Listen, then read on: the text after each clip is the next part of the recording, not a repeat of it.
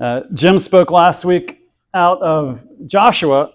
And if you guys know that story from the Old Testament, Joshua is the one that leads the people of Israel into the promised land, into the land of inheritance, into the land of, of rest. You know, the place where they don't any longer have to struggle and worry about who they are, who they are as their identity, who their God is. They don't have to worry any longer about finding a God to worship, where they should go to worship. And as a result, they could they could genuinely rest. The Lord was going to provide for them miraculously in the land of promise. Uh, we spoke the week before that out of Hebrews four about how that promise of rest still stands. That uh, Joshua led people into it as an example of what we as Christians have now always before us. Uh, we are those who no longer have to wander around in a wilderness. Uh, the, the imagery of our own soul being a place of, of desert. But instead we have returned to the garden, if we're willing to enter into it, and that's today. And, and the scriptures uh, say in Hebrews four that we must uh, strive to enter into it, or earnestly seek, or make sure that we are urgently prepared to enter into rest at any time. And it's such an important topic. Uh, you know, some say it's one of the most important things that you can learn as a Christian is the rest that God has given to you. That I'm going to speak on again. So two weeks ago, the way that one way to enter into rest is through worship. And if listening to the uh, the wonderful music of Michael and Sarah doesn't help you rest, and then you know there, there's help for you. But man, that's a it's a tremendous gift, and that's true of Katie and Scott and all the folks that help lead us into worship. And in your own time, as you as you just spend some time worshiping God, there's different ways of doing that. Around your piano at home, you know, with your with your kids, uh, you can have some music playing. Uh, you worship also in the things that you do. You know, you've given your time and talents to the Lord, and in that place, you can genuinely find rest because what you're doing is an offering to God. And today, we're going to nuance that a little bit more and talk about how one way to enter into rest is through identity. That you can enter into rest through your own identity now. And I, I think we know kind of intuitively how this works a bit. Uh, if you're anything like me and you watched our beloved Braves lose this week in the A L D S, they, they didn't make it back to the, the World Series. It was, it was against the evil Phillies of all people. Just kidding if you're from Philadelphia. The... It was it was it was an unpleasant experience, but watching how hostile those Philly fans and how, how rude they are, how mean they are, can provide a, a sense of the restlessness, you know, when, when your tribe is entering into someone else's territory. And when your identity is being threatened by by evil baseball players and fans. Go be brave. That's a good word. Uh, so, you know, we we can take on a uniform, and if we bring that uniform into the wrong territory, you know, it, it can present all kinds of restlessness. Uh, you know, I, I grew up a Georgia Tech fan because I went to Georgia Tech, my dad went to Georgia Tech, and we would go watch the games in Athens, and, and there's some Athens, Georgia people here, and we know who you are, and... And we uh, we would go there, and we would get taunted, and it was an uncomfortable feeling, except that we won the years that I was there, and that was great, but it was still a very discomfortable, discomforting feeling. And and so taking on a uniform in a foreign territory can prevent us from experiencing that sense of rest. You feel the hostility, you you feel the almost the pressure, and you, you can have people speaking to you bad things behind your back, and it's, anyway...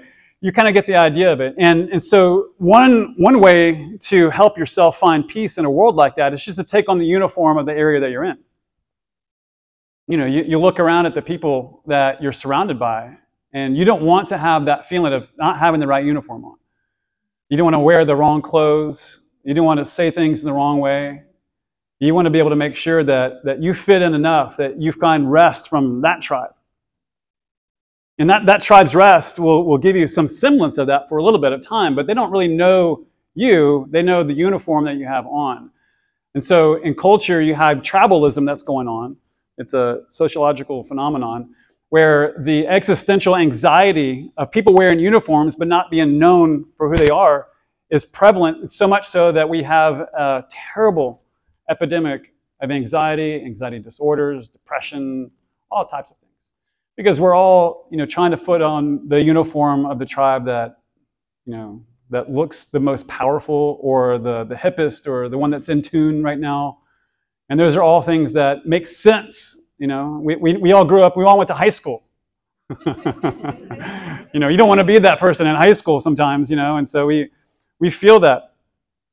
I remember living in uh, Székesfehérvár, Hungary, which I'm not going to pronounce that again, but it's a it's a town in Hungary. I lived there for a year as an engineer. And, uh, and the town was like ninety-eight point five percent uh, non-English speaking. And and I was an American there. And I was an American there while the Iraq War broke out. And if you were here in the U S, uh, you, there was a lot of patriotism and there was a lot of support for it. If you were not in the U S, then there was not a lot of support for that. And so I remember being on a bus in this town of Székesfehérvár in Hungary, and someone recognized me because I didn't have on the, the Hungarian uniform. You know, I, I, you know, Americans stick out everywhere we go. And uh, someone began to yell at me in, in Hungarian, and, and it was kind of an awkward scene because on the bus, everyone starts to turn and look at me, and I don't know what the guy is saying, and I'm asking, and somebody begins to interpret and says, you know, he's angry with you because of your invasion of Iraq. And I, you know, I, I, I didn't make that decision, you know, and I'm not going to talk about that here, but, you know, and, and was trying to engage on some level and then trying to back out. Well, he begins to just spit on me. And, and and begins to kind of like bow up his chest, and you know he was obviously very upset. So uh, just so happened that the the bus stop, next bus stop was there, and uh, and I just I said something like, "Hey, I'm I'm so sorry you're upset," and just disengaged, you know, and and and led left the scene. And that was wisdom for me at that time. Um, so that experience though of of knowing, kind of being in a foreign land a bit and, and feeling those things, like I, I know full what that's like. And and I know that even though if I would have worn the uniform and, and, and agreed with the and agreed with the, the protesters or whatever that might have been, I still would not have been known internally for who I was and not accepted fully in the ways that I think only maybe God can know me in, at least know myself in. And so that creates a, a dissonance between friends or tribes or whoever else, and that, that creates an anxiety, and that, that creates the potential for hostility and being misunderstood. And so in that moment, I, I had, you know, this this reckoning of, you know, first of all, my country's policies, like, you know, as, as I'm a foreigner, my country's values follow me. My uniform presents something to this foreign land that I, I might agree with or not, doesn't really matter, but it communicates something that this other tribe, this other nation might not agree with. And and I had to do some internal reckoning, like, you know, what do I really believe about these things? And what do I really believe about being a representative of another country? Uh, even one that may or may not represent me fully, nonetheless, I represented that by the uniform. We can, in Jesus, take on a uniform that ex- that helps us to experience rest, if we are aware that that rest that he provides for us is to a kingdom that's not of this world. When we put on the uniform of Jesus, when we put on Christ, we do not belong to the world that we're in any longer. And so it's a uh, potential dissonance trap for Christians initially as we begin to take on Christ, to begin to experience some level of frustration or anxiety or even hostility in the world itself. And, and there's a remedy to that. Um, in the world, the things that we used to know as Christians were things like sin. We used to know what it was like to, uh, to find our desires met apart from God, uh, from doing things that God would say, that's unholy, that's not right. And, and we began to find somewhat of our uniform, our identity in those things. We, we begin to talk the ways of the world. We begin to talk in ways of like anger or violence or lying. We begin to talk in those ways because that's the way that the world works. That's the uniform that you wear in that. As Christians, if you begin to put on Christ and you begin to speak honestly and you begin to tell people the truth, uh, if you begin to walk in a way that's contrary to the way the world walks, you walk in purity, you walk in holiness. Suddenly the uniform that you're wearing uh, is seemingly hostile to that.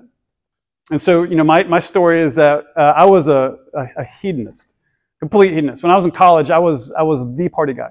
I actually won an award for being the party guy in college, and all that comes with that. And uh, and I had an encounter with Jesus, and He saved me. I mean, it was it was a transformative moment. Maybe some of you all heard that, but I met the Lord, and and I, I know in a moment that all the things that I had done wrong were placed on Jesus. And all those things were washed and cleansed, and I had peace. I, I had this supernatural, transcendent peace that was no longer dependent upon my identity in the world. I knew that I knew that I was saved and I had eternal life. When I began to walk that out now with friends from back at home, I was in a fraternity, and I, I went to the fraternity. And I said, do you mind, this is after I graduated, do you mind if I speak to you all about what happened with me in the Lord? And they, yeah, they said, yeah, yeah, sure, yeah. You know, and you know, we know you, you know, like, what do you have to say? And And so I had in the our secret meeting, you know, we had to do the password, all that stuff. You know, I I, I said, listen, this is what happened to me. Um, I gave my testimony how Jesus saved me. And I said, listen, while I was here in this house, I was doing things that you all do. And, and I joined with you. And I want you all to know that that led me to a time of tremendous darkness and fear and separation from God. And and, and it wasn't healthy for me. And I I, I want to first I ask y'all to forgive me, because I continued on that way of thinking and that way of behaving, and and it may have in, you know, contributed in some ways to the idea that this is like a party house, because we were. And, and I want you to also know who Jesus is, and I shared the gospel. And I was like, listen, if you guys want in any way to talk about this afterwards, you know, I'm right here. And and everyone was really polite, but no one wanted to talk about it. And then the friends that I had, they began to distance myself. Um, as I began to to uh, date Elizabeth, you know, we we began to determine, you know, to live out a holy and godly life. Um, it was very different than how my friends were living, and they began to ostracize her and me in that situation. And I recognized, and we recognized that the, the uniform that we were wearing and trying to put on, because we were still young and immature, and in, in many ways was was against everyone else. And and you feel that that hostility. You you feel. And sometimes in the South, they don't come out and just tell you, you know, you're going bonkers or whatever it might be. They they just look at you and go, well, that, that's great. And then and then they just stop talking to you. And they're very kind and polite to your face, but then behind your back, you know, they'll say, well, what has become of, of, of so-and-so? And so in that, even as Christians, without knowing our identity, we can be tempted toward anxiety, toward restlessness. We can be tempted towards discouragement and these things that that... Are, are plaguing culture and society at large. Uh, that's not that's not what Jesus intended for all of us, uh, for any of us, as a matter of fact. And we have to strive to enter into that rest. We we have to make every effort. We have to urgently seek after the rest that has that the Lord has. And so today I want to talk about how to actually do that. Um, so I'm actually going to go and look at Romans chapter six. If you all have your uh, your Bibles there before you. Romans is, uh, you know, middle of the New Testament, so about, you know, seven-eighths the way through the Bible. The Apostle Paul writes this letter. The Apostle was sent by Jesus. Uh, Jesus showed up to Paul one day. He was a, you know, he was a, a zealot uh, who was killing Christians. Shows up to Paul. Paul has a dramatic turnaround, and, and he's a brilliant man. He begins to think through how it is that Jesus has has saved the world. How did that happen? How, how did that work? And as an engineer, I love that Paul was asking those questions. And so the book of Romans, the letter of Romans, is a letter of how, how that works. H- how it is that we become justified, how we become saved as Christians. And if you want to understand what it means to be a Christian, read the book of Romans until you understand it. If you can understand Romans, you can understand everything you need to know about the Christian faith. And there's some difficult things. It's not an easy book to learn. And uh, and it's a wonderful one. Uh, as the book is getting into this part, and this is, uh, you know, what I'll talk about, Paul has talked about uh, faith and being justified by faith. And then he's talked about being baptized. Baptism to Paul was a retelling of the creation story. Uh, Reed spoke of that several months ago, I think, and different times. We kind of have continued on with that word that God spoke the world out of chaos and, and created order. God spoke out of the waters and land came up. And then the people of Israel, they they came out of Egypt, and they, they came out of the waters of the Red Sea, and, and they came into the Promised Land. And so in baptism, you go into these primordial, chaotic waters of death, and then you come out into order, onto a dry land, a garden, and into your promised inheritance. And it's a it's a separating act. Before you were, you know, you were in that, you know, that, that sea of humanity, you were in that sea of brokenness. But now you're you're set up in a high place with God. Paul's going to hammer that home a little bit now in Romans chapter six, and I'm going to look at verse five through eleven. In five verse eleven, he is now talking about what has happened in your baptism, what has happened through the cross. And he says this: since you and I, since we have all been united with Jesus in his death. Let me just pause for that. So you and I have been united with Jesus in his death on the cross. And this is an incredibly important statement for you and I to make, because you and I were born much later than Jesus was when he was on the cross, like two thousand years ago. You get the idea. And so we have been crucified with Jesus on the cross. And so in our finite minds and in our Western rationalistic minds, we, we think of time and we think of our existence as being like here and now. And the Bible and Scripture and Paul here is telling us that our existence is far more eternal than we can have ever possibly imagined. This actually says at one point that you were set apart in Christ before the foundation of the world. And you're like, well, I've only known existence for thirty, forty, sixty years, whatever that might be. How is that possible? Well, that's right. That's a mystery. But it will be revealed that you have at all times been with Christ.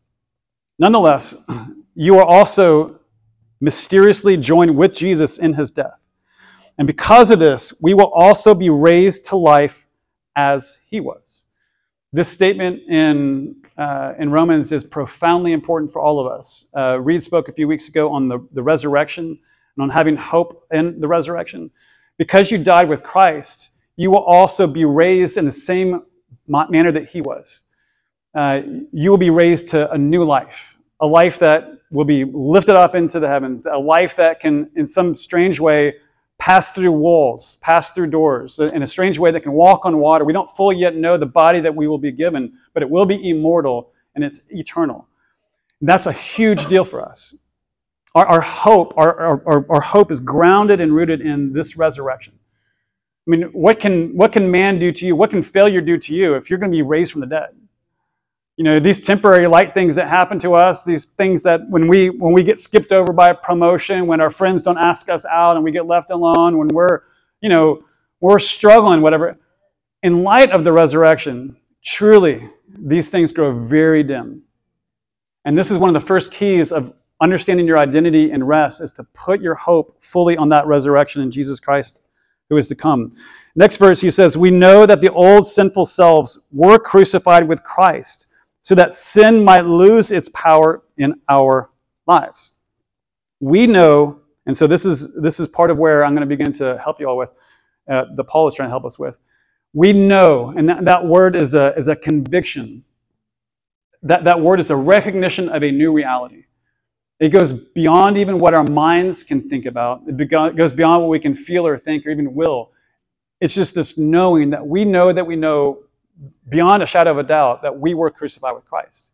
If you have been saved, it's it's not because you thought great things about God or or believed earnestly in him, in the sense that it, you know that it was your own thinking that did it. It was your own power, your own will. Um, it happened because there was a, a moment where you recognized the Holy Spirit quickening you or awakening now to the reality that God is real. And you see him, you're like, oh my God, I, I didn't know that you were there before. Maybe, maybe you've grown up in the church like I had, and and went through the motions because people just go to church. And and then maybe it became dull to the reality of Jesus is there because it was just kind of a ritual. It was a thing to do. I, I thought church was so boring when I was a kid. Didn't like going at all. Until I had an encounter with Jesus. And then my eyes are open. It's like, oh, it's the Spirit that gives life. Oh, I have no idea. That sense of knowing is what Paul's talking about here. Like, I know that I know that I've been crucified with Christ. And with that crucifixion has come, like, the power of that sin is gone in me.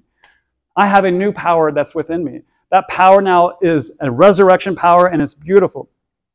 So now that we have been crucified with him, that sin might lose its power in our lives. We are no longer slaves to sin. For when we died with Christ, we were set free from the power of sin. That's such good news. I'm going to pause on this. So uh, if you're anything like me, you, you may have known your sinfulness before you became a Christian. Maybe some of you have, have always grown up in the church, and, and you really haven't known that much difficulty when it came to your sinful nature. I fully well knew exactly what my sin was, you know, and some of these habits were addictions. They were things that, you know, I struggled with. And so so one example of this is that when my beautiful bride lived in Atlanta and I was up here for seminary, I would drive the four hours down there and the four hours back. And it was it was a long drive. And one of the ways that I got rid of the boredom was that I would take the, the chewing tobacco. And I just would would just, you know, just, just enjoy that. And was, people are shaking, that's disgusting. I was like, yeah, well, was... Oh, you haven't tasted. Just kidding. And it was one of those things that, you know, get my heart rate going a little bit. You know, it, it gave me some level of, of a, a buzz or excitement, whatever. And over the, you know, over some time, I'm not, I don't know if it was weeks or months, I just began to ask, because I'd been doing it for years. It's like, this probably isn't a good idea. This, this is probably not good for me. I know it causes cancer. This isn't probably God's best for me. And then I began to settle into this reality that this this isn't God's best. Um, but it was something that I, I didn't actually know how to stop, because I'll be driving and I'm like, I'm not gonna, I'm not gonna do it this time. And I'd be driving for like fifteen minutes and I just pull off to the gas station and and I'm like, I don't know how that happened, but you know, there it is. And I'm sure that some of you have had similar behaviors where you're like, you know, I really want to be kind to this person today. And you get into the discussion, and you're like, I hate him. I'm sure that's never happened to you before. No, no, no. Whatever it is for you that, and, and, and there's always going to be some other thing that we recognize we can we can maybe a little bit more draft into Jesus. Um, if we just focus on that thing, we can't stop it. You know, growing up, you know, we, we we learn what is right or wrong. We learn the Ten Commandments. We learn good and evil. But if you just focus on what is good and evil, does that really help stop what you're doing? You know, it, it, it's just like telling someone who's in the midst of difficult pain and they, they keep on messing up, well, just stop it. Well, I th- thanks. You know, that, that that that certainly helps. Just just don't do that bad thing. Well, I, well, I, I really appreciate that. And so so the law, we were taught the law, the law has no power, even knowing what it is, to save you. However, if we recognize that we have been crucified with Christ, if we if we recognize ourselves on the cross with him, if, if we you know have a conviction and, and believe through that recognition, if we really believe that and believe therefore that that power has been crucified, and then consider ourselves crucified with Christ, the power of that disappears. And so, like for me, I would say, all right, this thing represents something that that I want, you know, the, the tobacco. Um, Lord, I, I'm not going to look at that anymore. I, I need to look at Jesus and, and see, Jesus, that you are, you have a power in you that destroyed sin on the cross, that I am right now at this point lacking for some reason. So let me right now believe in you. And I, and I did. And I, I believe in the Lord. I, I looked to him. I looked to his eyes. And then I was like, all right, now, Lord, that which I want to be satisfied with, you know, in doing that, I need you to give to me now also. And so not only have I been crucified with Christ to break the power of that sin, I've also been raised with Christ to experience the life that these other things in this world, these other uniforms, have been offering me the whole time. That's what I want. that, I'd like that. And like, I'd like to be a national championship winner at Georgia Tech. That hasn't happened in quite some time. I I would like to have that uniform that the Georgia people over here have on, of champion. That that would feel great, right? I'd like to walk around as, as a champ. And and I hate that the Braves aren't there as well. When we feel that sense of loss or that disappointment, or I'm not a winner and I'm a loser. Uh, those are things that are a direct impact by the uniforms that we are wearing here on earth. You know, by the, the values that we carry here on earth. Like it, if I value that my country is going to war and they lose, well, then I'm going to feel devastated. If I value that my, my team carries my heart and I, I worship every Saturday at the tailgate and and and get you know my thrills from that, and they lose, then then my heart is going to be affected by that. But if I can look at Jesus and see that he is a champion, he has overcome sin, he has overcome death. He, the guy raised from the dead. He overcame all those things. And I am with him, I, I then become a champion. I, I take on his uniform as a as a conqueror, as more than a conqueror. I, I take on his uniform, his value system. And I, I get all that is, is in him. And so these other things, they, their power begins to fade away. I don't have to go to every single tailgate, you know. I don't, I don't have to believe I'm going to miss out if I don't go to those things. If I don't, you know, hang out with the, the girls on that weekend, or if I'm trying to make sure that I'm getting the next, you know, uh, group me text or whatever it might be for us. I don't have to mess out on those things with Christ. We are no longer slaves to sin. For in verse seven, for when we died with Christ, we were set free from the power of sin. And since we died with Christ, we know that we will also live with him. We are sure of this because Christ raised from the dead, and he will never die again. Death no longer has any power over him. When he died, he died once to break the power of sin, but now that he lives, lives, he lives for the glory of God. And so this is this is us. So this is beginning to help you all to orient to your identity statement. This is who you are. So in verse eleven, this is the main verse that I want you all to go home with today. So that you also should consider yourselves dead to the power of sin and alive to God through Christ Jesus. Some translations say, reckon yourself. Some will say, you know, be convinced of this. If you know this through and through, then your identity becomes that of Christ. Your identity becomes that, not just of Christ's identity, you know, you, you become one with him. That's what it's saying. You, you you were united with Christ in his death. You were united with Christ in his life. You are now joined with him. So your identity is that of Christ. Uh, unpacking that a little bit more, I, I spoke a few weeks ago how Christ means anointed one. Anointed with the Holy Spirit. The Holy Spirit is is... somehow, and I don't understand this, smeared on us. And the same way that it, it came, the Holy Spirit came upon Jesus and was smeared on him, now also that, that same Holy Spirit, if you believe, is smeared on you. Smeared on your mind, your heart, your will. And because of that, you are united with God in a way that is, is genuinely a mystery, but is also the truest reality that you have on earth. Your truest self is that you are one with God through that smearing, through that anointing. Th- that is your identity. So you, in recognizing that and considering that and knowing that, you, you take on this new uniform. And it's the same uniform that everyone in heaven above is wearing. The culture of God, who made all of this behind us, is now your culture, your team, your nation, your value system, your family. And in that place, you have rest. It's the only rest that is there, because not only do you put on a uniform, you're known in the in the inside out, because the inside out is just like Jesus. And, and you may be sitting there thinking, well, I'm not like Jesus. Consider yourself like Jesus. The antidote to it isn't saying, well, but I, I messed up here and I messed up there and I messed up. No, that what, what Paul is saying is that yeah, those things happen. Yeah, sure. But consider yourself dead to sin and alive to Christ. And this is the walk of faith. And, and it starts off initially through what's called justification. So we, we say yes to Jesus that, that first time. And then and we, we step out of Egypt and we, we cross the Red Sea. And we're out of that now. And now our whole inheritance is ahead of us. Now we have this promised land. And this promised land is the inside of our own soul. It starts out with justified. And the, and the first belief that we have is, Jesus, I am yours. And then and then we come to our first like mistake outside of Christ. Our first sin, and like, oh, I messed up. Oh, that's too bad.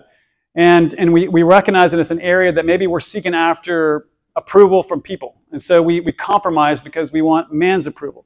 And so like the next step is to recognize that the, the value system of man had been, at this point, more important than the value system of heaven. And so I, I take another step of faith. I say, well, Jesus, I want to go into the promised land a little more. I'm going to see you, God, as more valuable than their opinions. And, and because of that, I'm going to receive from you a, a new inner life to say no to these other things. And, and we begin to take other steps forward, more and more and more as we grow in our calling. And each step forward that the Lord is asking us to take, take will always confront us with an area where we haven't yet fully been convinced of that we are dead with Christ and alive with Christ. Because the, the cross and the resurrection, a historical reality that you have been grounded in, it's an actual event that happened, began a whole new cosmos. It, it was it, it defined an entire brand new creation that's been unfolding over these last two thousand years. Before Jesus, there was not the capacity to have power over sin. And so like the, the ancient worlds were turbulent, they were violent, they were you know, they, they in every single way they were looking to hold on to power. They were corrupt. Um, they left their babies on rocks. They they didn't care for their young and their old. And it has only been in these last two thousand years that you've seen the advancement, tremendous advancement of culture and society and love and these kind of things. So much so that these last fifty years, the, the levels of poverty around the world and malnutrition around the world have, have diminished tremendously. These last fifty years have been some of the best years of humanity in, in humanity's history. We are in a far better place than we were two thousand years ago. We have so much more hope today because of what the gospel has done. We are, and, and I know that the news says all these terrible things are happening. Be careful of what you pay attention to on the news. I mean, genuinely be careful of what you pay attention to, because those things want to color your idea that things are worse and bad and, and going terrible. Be careful of those things. They, they, they can stymie your own participation with what God's doing today. Because God is always growing from glory to glory. The, the process of the, the church at large is taking greater steps into its inheritance as a, as a body. And there are better things for us today to walk into than there were two thousand years ago. And so we are a people that are, to me, the most hopeful. If our gospel is causing us to shrink back in little pockets of culture and society and, and run away from the world, then we don't have the right gospel. The gospel that Jesus taught, you know, caused him to leave heaven and come to, you know, the backwaters of the Roman Empire, face down the, the, the greatest, you know, imperial threat at that time that had ever been, and look at him in the face and offer forgiveness. You know, to, to be thrown into the wolves. If, if our gospel doesn't give us that kind of courage, that kind of life, that kind of hope, then we're not preaching the right gospel. So, I'm preaching. We have been raised to life in Christ. We have been raised to life in Christ. Uh, you know, a few weeks ago, we did a corporate fast. And I hope that you all had a chance to do that. Um, there are uh, some of us that have been continuing to do that on Fridays. If you want to join with that, email me. And I know that we aren't to let our fast be known. So I'm not saying that we're doing it to let ourselves be known. I'm saying that as we enter into that together, uh, we can encourage one another in that. Again, unto the Lord. So if you want to do that, please email me. Uh, I want that to be something that we can enter into regularly, because when we do fast, we, we do uh, discipline ourselves so that we have to take these steps of faith that we wouldn't have to take otherwise. We, we recognize that there is a life that food provided for us that isn't quite there anymore. Uh, but the scriptures say that all life is in Christ, that we don't live on bread alone, but by every word that comes out of the mouth of God. So if we're feeling kind of weak, if we're feeling kind of down, or whatever that might be, because our emotions aren't set, we step by faith into, we've been raised with Christ. I'm dead to finding my life in, the, in, in these other things. I'm alive to Christ, though. And so it's a practice that we can use to practice how we can intentionally die to self, die to uh, you know, the, the sinful things, and then said, live to Christ. But we only enter into this through believing in Jesus Christ as the Son of God. We are, we are trusting not that we have raised ourselves. And this is consider or reckon. This isn't something that you even have to have faith within yourself for. And let me explain that. So, sometimes in some circles in the Christian walk, you hear where you just have to have more faith, or you have to just grow in faith, or we can grow in faith. I'm not saying that's not true. But the faith that we have is actually in God's faith in us. Like, he's the one that considers you dead to sin. He's the one that considers you alive to Christ. That's what he believes. And so our job as Christians is to take what he believes and make it ours. Uh, you know, it it's one of the, the most amazing things when you can have someone in your life to walk with and believe in you. And to look in the eye and be like, I believe in you. I believe you've got what it takes to go and do this. I believe that you're going to be a smashing success. I believe that you can take that hill. I believe that you can you can be kind and loving to that person. It, it's amazing when you had that person in your corner. You've got God in your corner. He he who did not spare his own son, how he'll, how will he not willingly give you all things pertaining to life? He is for you, one hundred percent. For all these things that you see in Jesus, your identity, he is for you in. And so if you're having a hard time with your identity, if you're having a hard time believing that you are in Christ and you are like Christ, tell that to God and say, I want to believe the way that you believe. I want your thoughts and my thoughts. And so one way that you can begin to walk that out is to journal. It's just to, just because sometimes we're not aware of what we're thinking. We're not aware of like really what we believe. And so begin to like just talk talk to God, write these things out and see if the thoughts about yourself line up with the thoughts of who God has for you. Take the time to do that. It's an act of worship. Worship God. As you worship him, you become like him. And so if there's an aspect that you want to become like, then worship Jesus, who is that. If you're struggling with fear, and you look at Jesus staring down Rome and staring down the Pharisees and staring down death without fear, instead he was he was blessing, he was forgiving. If you want courage in your life, look at Jesus and worship him. Just, just spend ten minutes, be like, God, you are you are the most courageous, you are so brave, you are fearless. And, and, and then watch yourself become more like that. You become what you worship. That's the, the principle behind this. And then another thing you could do is just listen to the Lord. Hey, you know, wake up in the morning, spend five minutes, say, Jesus, who do you say I am today? Or maybe better yet, who are you for me today? Who are you for me today, God? Are, are you are you full of peace today for me? Are you are you my giant slayer today? You know, because that's that's who you're becoming. So begin to ask those questions. And then we can we can become a community of, of overcomers. So, and then find someone to practice this with. Find someone that can you can look at them and say, hey, I want to become like this today or tomorrow or the next week. I'm really wanting to become more gentle with my spouse. I'm really wanting to become more time-oriented with my kids. You know, I'm really wanting to go out of my way for a friend, let them know that they're worth it, whatever it might be.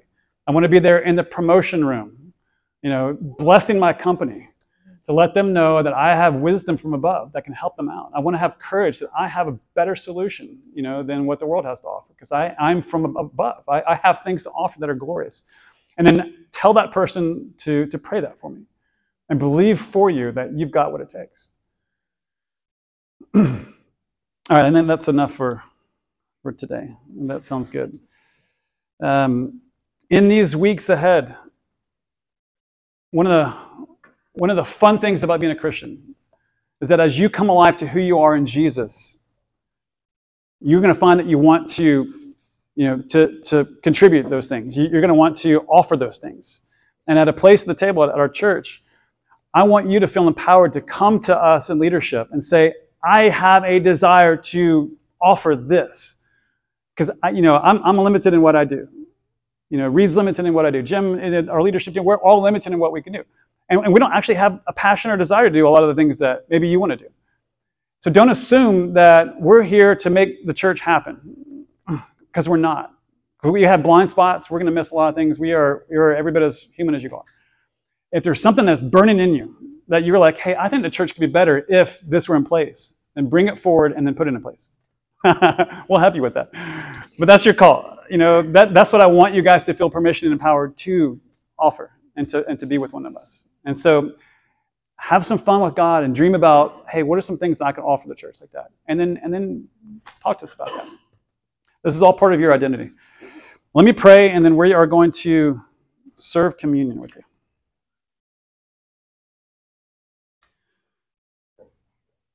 Father, thank you for this day.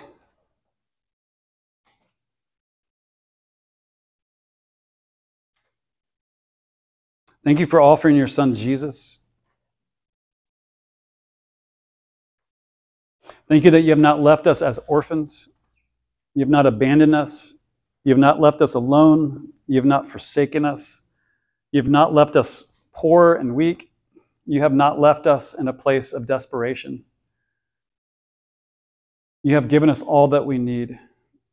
You have appropriated all these things through your Spirit and through your Son, Jesus. Lord, I, I want all of us in here to know the life that we have in Jesus. I want us to know the power that it has destroyed sin. I want our people to have testimonies of how they have overcome sin in their life through the power of the Holy Spirit, through reckoning themselves dead to it. I want to see these things, God. I also want us to see how you have filled us with the Spirit in His power, not just to overcome sin, therefore, but to offer solutions of blessing to the world, to make the world a better place, to help bring a, a brighter light than the darkness around us, to be stronger. And I ask, God, that you would supply these things with great joy in our hearts. Even right now, Lord, I ask that you would speak to your people. Let them know just one thing that is on your heart for them. Who are they in you, Lord?